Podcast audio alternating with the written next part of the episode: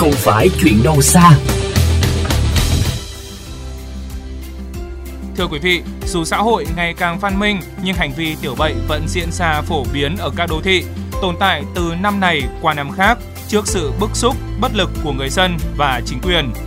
Hồ, công viên, vườn hoa, bến xe, gầm cầu, nhiều địa điểm kín đáo và xa khu dân cư trở thành nơi cho những người vô ý thức thản nhiên phóng uế giữa ban ngày. Mỗi lần đi xe buýt đến cuối công viên Thống Nhất, bà Đoàn Thị Hướng ở Đống Đa Hà Nội đều phải bịt mũi, nín thở, chạy thật nhanh vì mùi xú uế nồng nặc. Bà Hướng cùng nhiều người khác rất bức xúc trước hành vi tiểu bệnh diễn ra hàng ngày, hàng giờ tại đây. Dù đã có nhà vệ sinh công cộng, thu phí chỉ vài nghìn đồng. Mùi miếc là rất là khó chịu.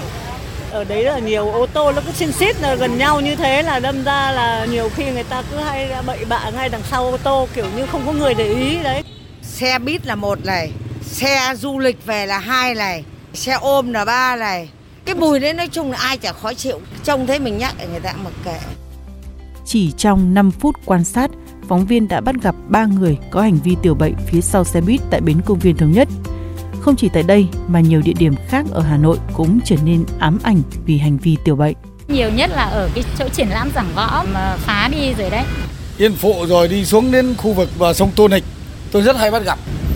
Đặc biệt là chỗ khu vực là cầu Long Biên ấy, bởi vì là bản thân mình cũng là đi xe buýt, cũng phải đi bộ rất là nhiều nên là đi gặp phải những cái chuyện đấy cực kỳ khó chịu luôn.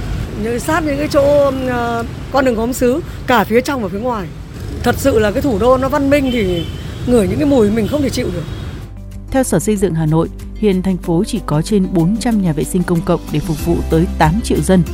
Phó giáo sư tiến sĩ Nguyễn Đinh Tuấn, Hội Bảo vệ Thiên nhiên và Môi trường Việt Nam đánh giá, tại các đô thị ở nước ta, hệ thống nhà vệ sinh công cộng chưa đáp ứng đủ nhu cầu và chưa tiện lợi, trong khi không có nhiều trường hợp phóng uế bị xử phạt.